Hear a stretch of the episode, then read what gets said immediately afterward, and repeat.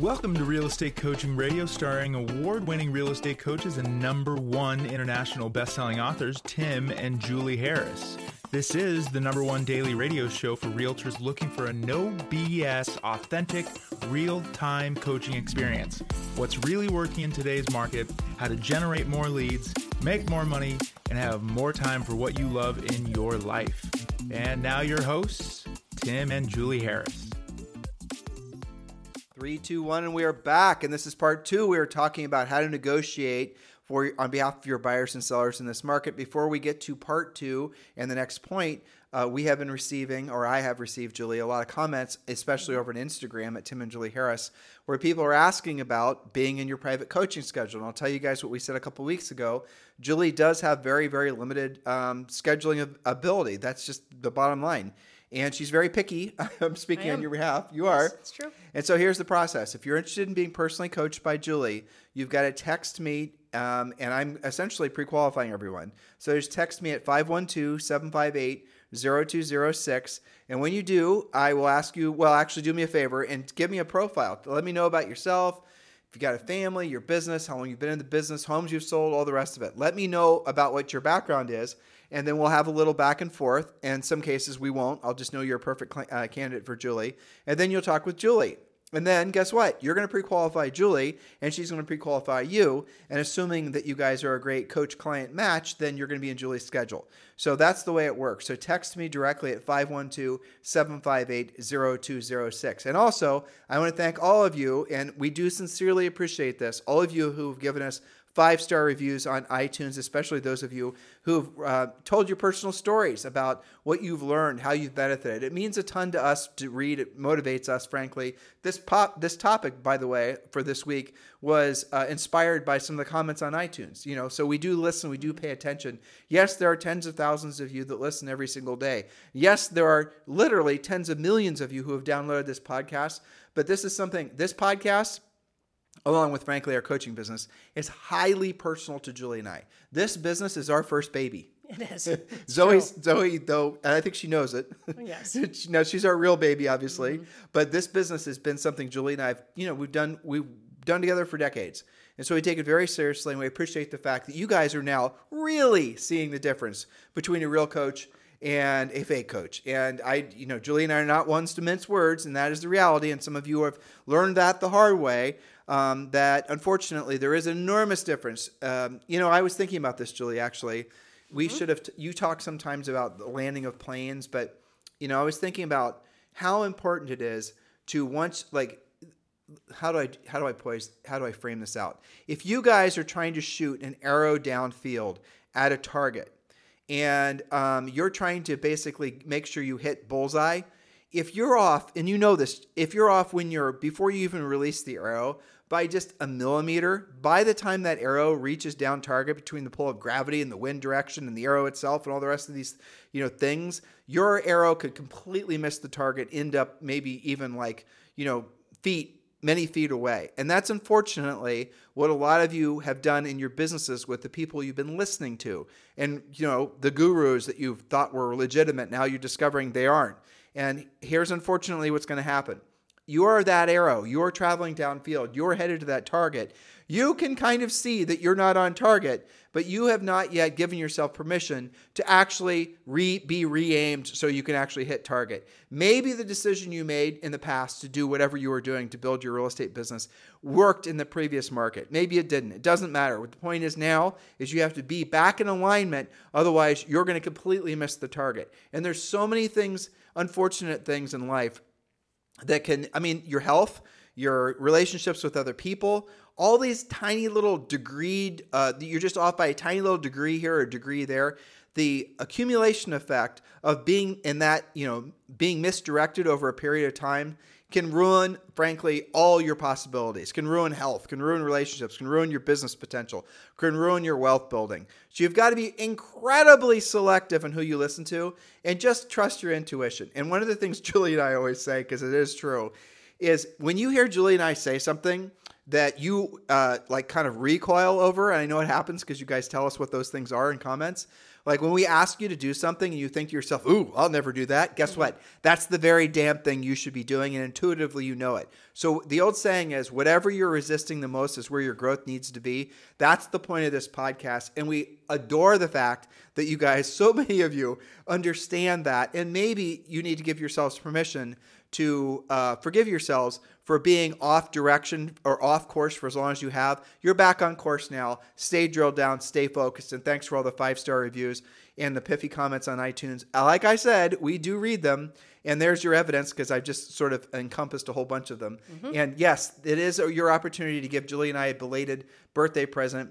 Uh, this month, we have a combined age of 105 or is it four? Hold on, let me think. Oh crap, it is 105. In realtor years, or at least a thousand. well, you combine our ages together. yes, I know. That's now true. I'm not going to say how old you are. No. No, we're not saying that. We'll just say more of the years fall on your side. That's well, more of the year. No, no, too many clues. Okay, so back to our series on negotiating, and this is a four-part series plus some bonus points, I'm sure, along the way. So, this is day two, part two. What do you know about the seller's priorities? Yesterday we talked about the house, the subject property. Today is all about the seller. Knowledge equals confidence, ignorance equals fear. Remember that negotiating is reaching an acceptable agreement between parties who have different needs. Find out what's important to each party so that you can give and take on both sides in such a way that everyone feels satisfied.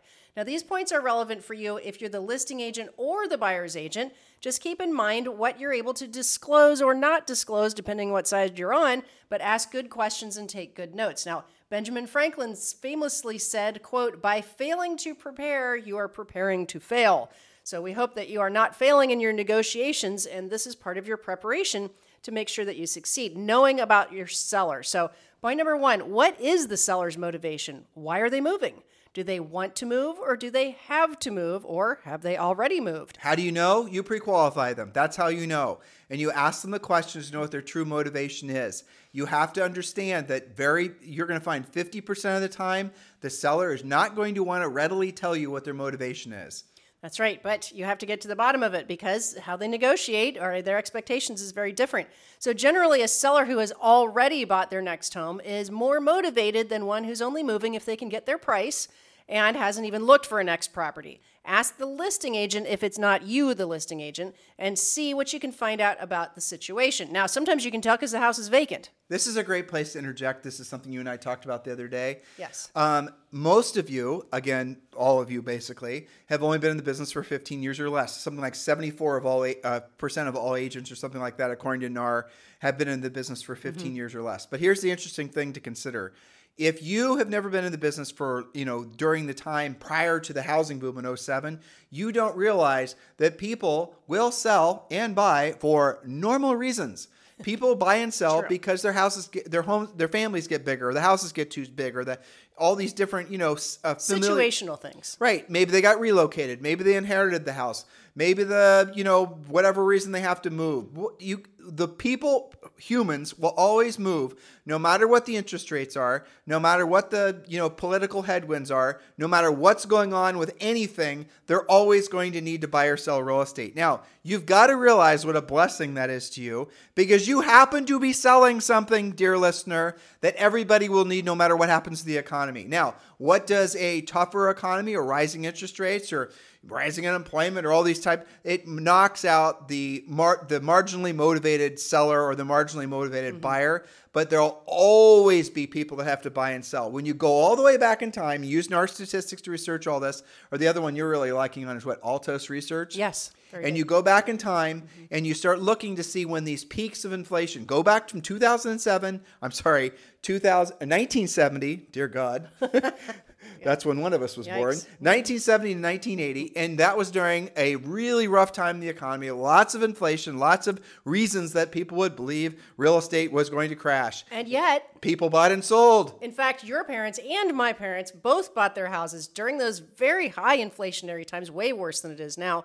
And I think that they were paying definitely double digits. I think the highest the rates got then were something like very close to 18%. That's right. 18% mortgages. Which, by the way, as an aside, for those of you who are interested in investing, that also is 18% treasury bonds. And if you were smart enough to have gotten a long term treasury bond at, say, even half that, you made a lot of money. yes. So there were still opportunities, they were just different ones. Now, Here's some immediate homework for you listing agents out there. Do you know the motivation of all of the sellers whose listings you have active right now? If not, find out.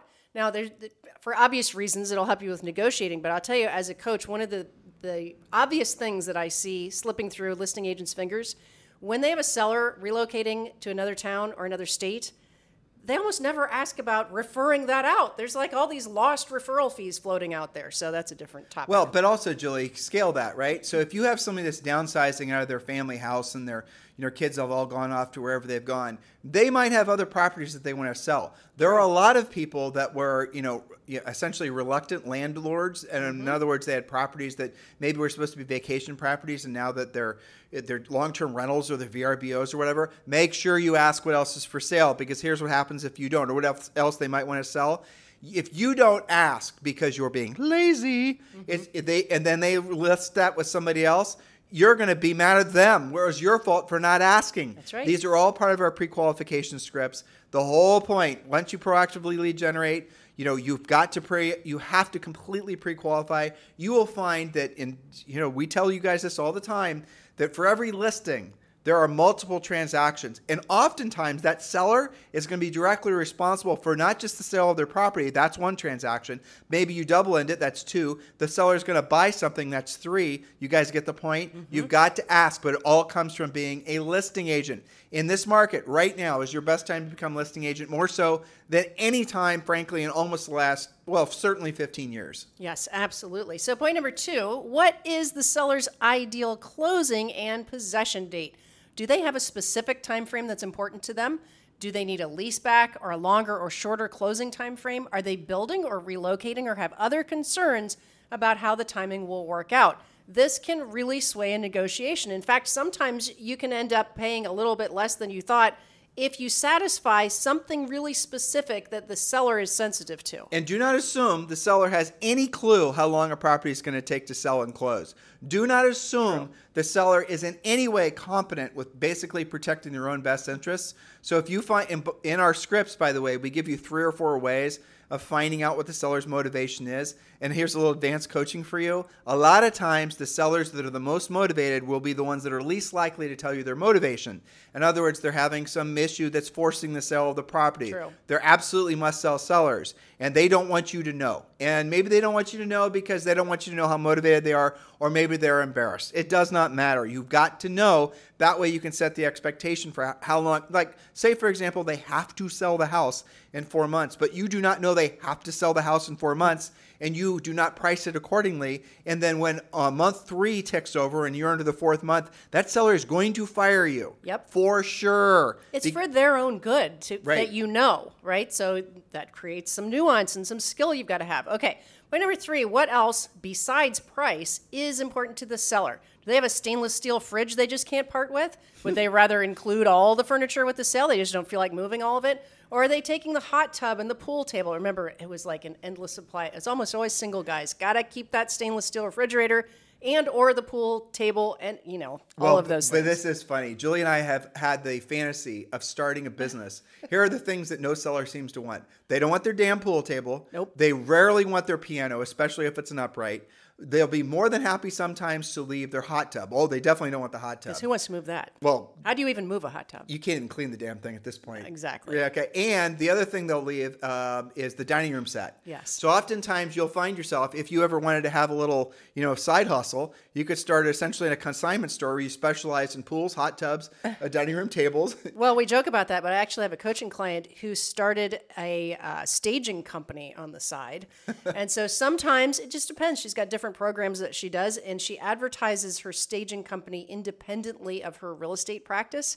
And guess what kind of leads she gets? Listing leads. That's awesome. So there you go. Okay. Now, uh, next is point number four. Has the seller had other offers and perhaps turned them down? Maybe even private offers. Maybe the property wasn't listed before. Maybe the seller Mm-hmm. has a. That's really important. It's all about pre-qual again. Find out if the seller had mentioned the house was thinking they're thinking about selling it, and the neighbor's best friend is moving from Omaha. You got to find out if there's any side conversations going on like that, and if there are, you need to exclude them from the listing contract. That way, you still get the listing. That's right. And if there were offers turned down, well, what was wrong with those offers? What was the situation? How can you win this time?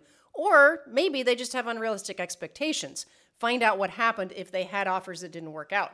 Now, point number five But has Julie, yeah, ahead. that's again, that's such an important point, and it was such a short point.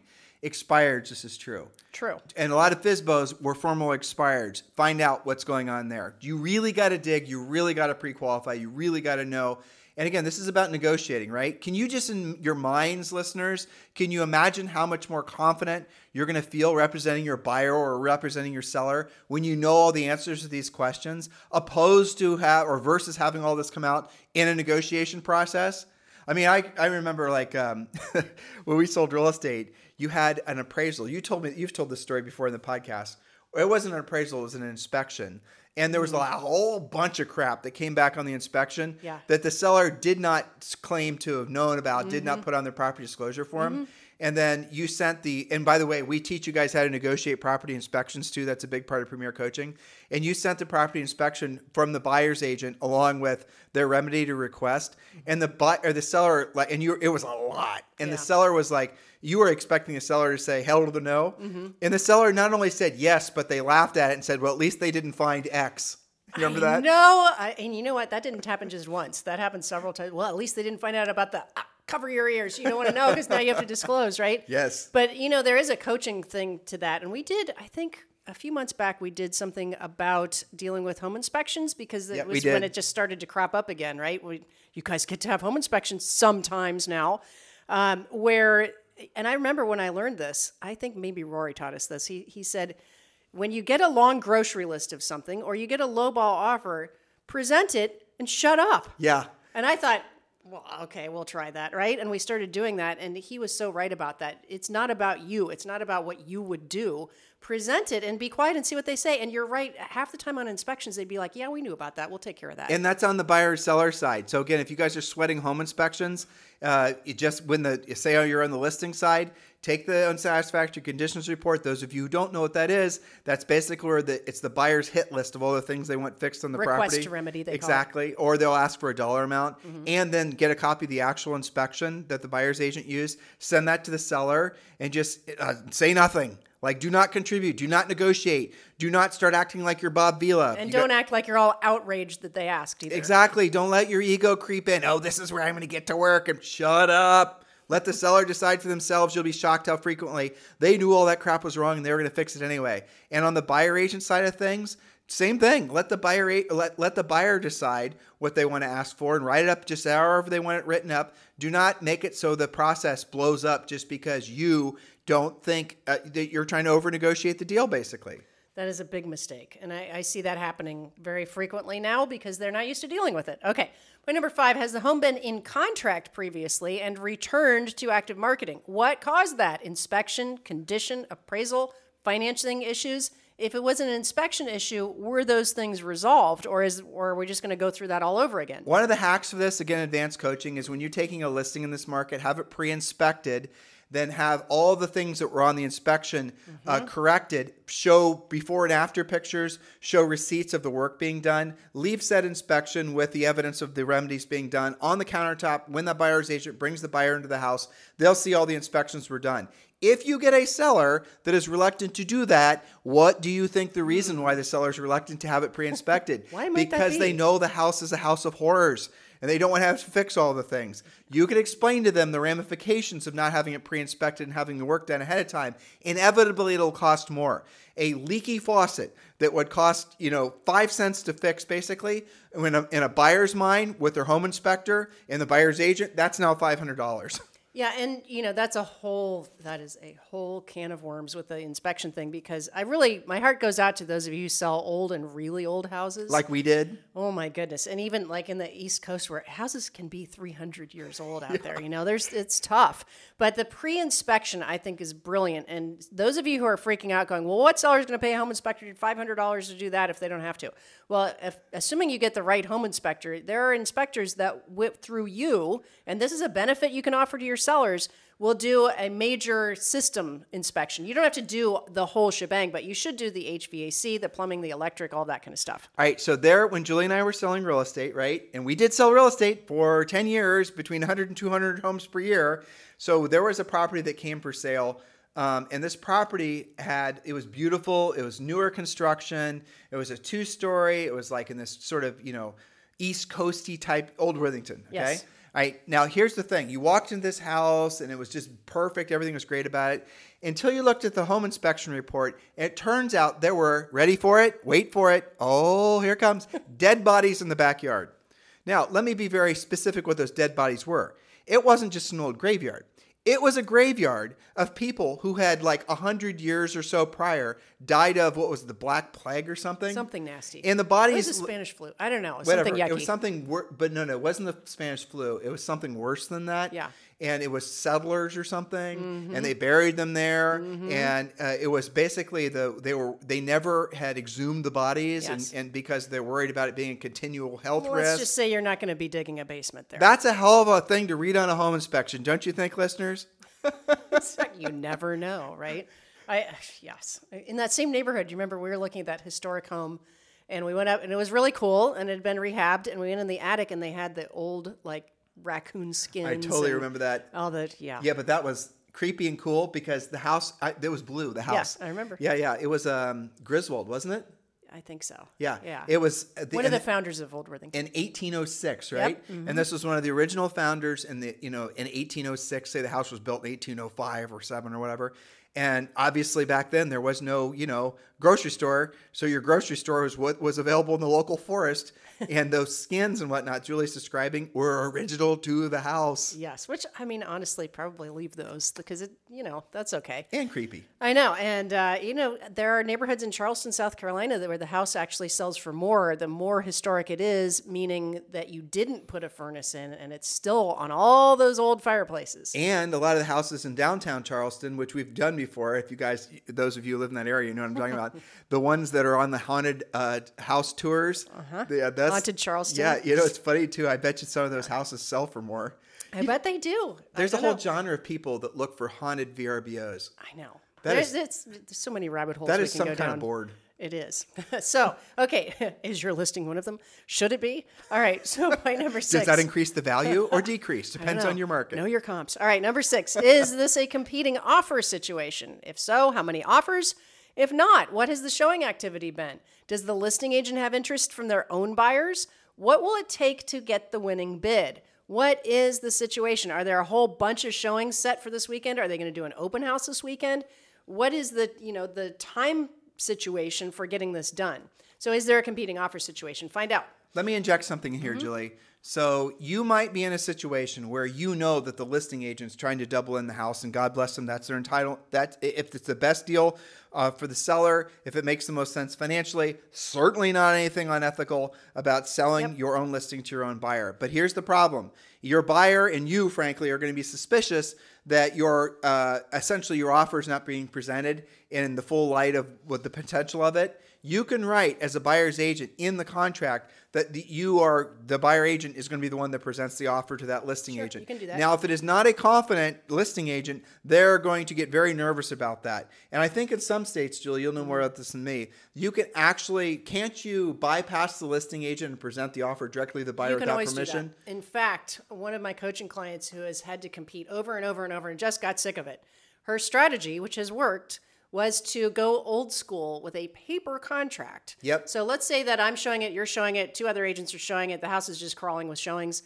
and I know it's going to be a competitive bid situation. There's also not much competing with it. So and, and your you know your client is just dying to have it. So what do you do? You write it on yes, that's right, with an actual pen on actual paper, and you put it in a sealed envelope and you leave it in the seller's kitchen drawer, and you call the listing agent and you say. We are so excited about this house that we actually left an offer for your seller, make sure they see it. And that's been very competitive and has worked because her market had become so competitive that by the time she got back to the office and turned it into a DocuSign, they had already lost. Well, I personally, if I were selling real estate now, would uh, never. I would convert everything to DocuSign for the sake of using the online You can CRMs still convert it later, yeah. But I absolutely would have paper contracts with me every single time because it gives you that sense of urgency. Mm-hmm. Yes. And there's also something a lot more. Gen- it's the delay, right? Right. And to your point, how do you know the seller's really even seeing it? Yep. So that's one workaround for that in, in a nice professional kind of way. Exactly. And, you know, listing agents, Uh, here's, you know, Julie and I just told uh, tens of thousands of agents out there that if you're being complacent and you're not presenting all offers and you're not returning calls to buyers agents, that those buyers agents in many cases are legally allowed to go to move past you, go directly to the seller to represent their buyer. So please, please heed this warning and make sure you're working your butts off to get the highest price and best terms for your seller every single time. And be respectful to the buyers agents, guys, because in a marketplace like this, you're going to need the buyers agents. You're not going to just treat them like, you know, something to have to, you know, overcome in dealing with all these offers. You're going to discover that for every like 10 or 20 showings you get, you're going to have most of these agents that are showing the properties don't have the skill set yet to get the property in contract. Their buyers are going to be nervous about this, the other thing. But then you're going to start seeing there's very, very good buyers agents. Mm-hmm. You will find out who those are when you're a listing agent or just look in the MLS to see who's selling most of the houses. Befriend those people because chances are they're the ones that are going to bring the offer to your uh, your listing. And if you don't do that and you're adversarial like you many were in the previous market, you will find that the buyer's agents, especially the good ones, when there's competing properties, will not show your properties or not mm-hmm. show them knowing that, you know, with the same gusto, knowing that you're a pain in the butt to work with. They might actually avoid you. I mean, that market is coming for sure. So don't forget about that listing agents. All right. My number seven is there a contingency plan if it's your seller? If it doesn't sell or doesn't sell for a certain price, you need to know if keeping the home is an option for them or is this a must sell situation. Again, that pre negotiation checklist and the pre qualifying checklist are all part of the Premier Coaching Program. And it's funny, you know, I always tell the story to my coaching clients, and I think you'll remember this. What happens also if it does sell right away, but they didn't expect it? So, do you remember the house that we sold in Chesterville, Ohio, in the I middle totally of nowhere? do. In fact, we having lived in Ohio our whole lives till then, had to look up where Chesterville even was. And I'm going to tell you why I remember that because Mm-hmm. you and I had been in the business for like three years or 4 years. Mm-hmm. And this lady was so freaking nice. And we'd known her. She came into an open house or somehow. We had a long standing, very friendly relationship with her. And she called us out to list this property. It was just a little nothing house on a lake in the middle of like nowhere. Like a cabin with 50 acres. It was very scenic, had Did a lot really of have 50 trees. acres? Yeah, but the cabin itself was like 800 square feet. Yeah. So no comps, you know, nobody in the, you know, just I don't even remember how to get there. You could I couldn't find it on Google. You do because it was near Mid Ohio Racetrack. Oh, that's true. Now I do remember. That's, That's right. the only reason that you would remember. Well, so we priced this thing, and we priced it was seller's pricing. We overpriced this thing, and within like the first two days, it sells, and it sells for full asking price. And here's what really got her going: it's another agent bought it for himself. yeah, and by the way, to date, that was the highest sale ever in Chesterville, How do you know that? Because I did the CMA. And mean- I, and I oh, and because I thought that it was very high To date, then. to date then. Yeah. Not to date now. Like forever in Chesterville, Ohio. Like Yeah. it's called Chesterville. I mean, you know, there's Chester, and then you know the little town he's founded in like 14 people. Okay. Exactly. So yeah, and she was livid, and this little cute lady, I remember her because she just like turned into a demon. Hunted us down, tracked us down, was stalking us. it was on Easter. I remember that. Oh too. my gosh, she was so pissed off. And I remember her husband Ugh. was like, uh, he he he actually was like, oh my god, he was embarrassed how mean his wife was and how angry she was. And I think really what we'd stepped into was a the resolution of a marital dispute that she didn't want resolved. And it was like, well, let's just put the house for sale. If it sells, it sells. If it doesn't, doesn't. We're just going to keep it And forever. I don't think they expected it to sell. And the husband probably wanted it sold, Mm-hmm. and she didn't want it sold. So in her mind, she worked out on all these conspiracy theories. In the meanwhile, we did exactly what we were paid to do. We sold the house for full asking price, and it closed. But those are funny situations. But here's the coaching in that, right? You have to consult with your sellers. What happens to their plans if it does sell right away this weekend? And what happens to their plans if it takes a little bit longer? So that you don't get into a situation where you surprise them one way or the other. Because I think in our situation, she just hadn't really broken up with the house yet. Sure.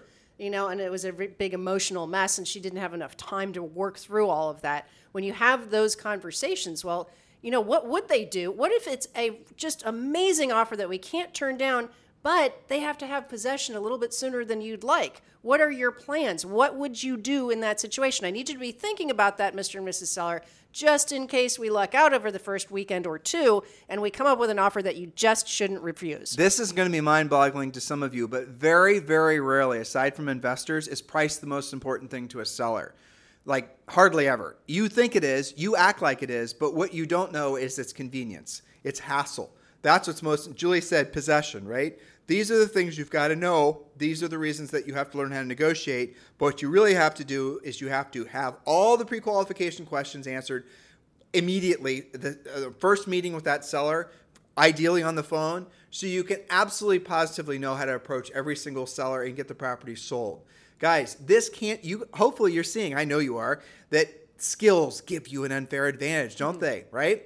More than anything else, more than marketing, more than branding. Because if you know how to put a deal together, and this other agent that has 16 billion followers on Instagram, they don't know your skills, they don't have your skills. You're the one that's going to put the deal together. You're the one that's going to get paid. If you're wondering why these agents that have that are have no influence in your community, how they're the ones that are taking all the listings and selling all the houses, it's because they have skills. get the skills, right? Do the work, do the real work of real estate, and always lead with the idea that if you don't like if you are wondering why it is that somebody has more than you. Why they have a you know what you perceive to be a better life. Why they have better relationships. Why they have better cars, houses, everything. Why they have better clothes. Why they have be- why is it that has someone has more money, wealth, income? Why? It's because what they have figured out is that the more people they help, in other words, the service they provide or the product that they sell, to accomplish the consumers' uh, you know goals, solve their problem, the more of what they're going to want in life. The more uh, successful an agent becomes, the more that agent is successful because they're not putting themselves first. They're putting the betterment of their client first. They're thinking about how can I make this person's life better. So when you see somebody that has what you want, don't be jealous of that person. Realize that that person has simply helped more people. That's the reason that they have whatever it is that you're feeling envious of. Do you guys get it? That is the truth about exactly what it takes to accomplish more mm-hmm. and have more in life. Help more people. How do you help more people? You have to earn the right to help more people that comes from having the skill set to solve the problem that they have, especially in a market like this. We are giving you the bottom line truth about what it takes to be successful in real estate or probably anything else in life. Um, and I hope you're taking it seriously. Thank you for all the five star reviews on iTunes. Thank you for continuing to make this the number one listen to daily podcast for real estate professionals in the United States. If you loved today's show, which hopefully you did, scroll to the bottom of iTunes right now, give us a five star review, and leave a pithy comment. We love those pithy comments, especially when you are telling your story about what you learned from one of the past podcasts. A lot of you are longtime listeners. You've been listening to us for years and you built your careers around what you've learned in this podcast, please do reciprocate. Give us a five star review and give us a great comment. It means the world to us. In the meantime, guys, thank you for continuing to make this the number one listen to daily podcast for real estate professionals and at least the United States. Have a fantastic day. This podcast is a part of the C Suite Radio Network. For more top business podcasts, visit c-suiteradio.com.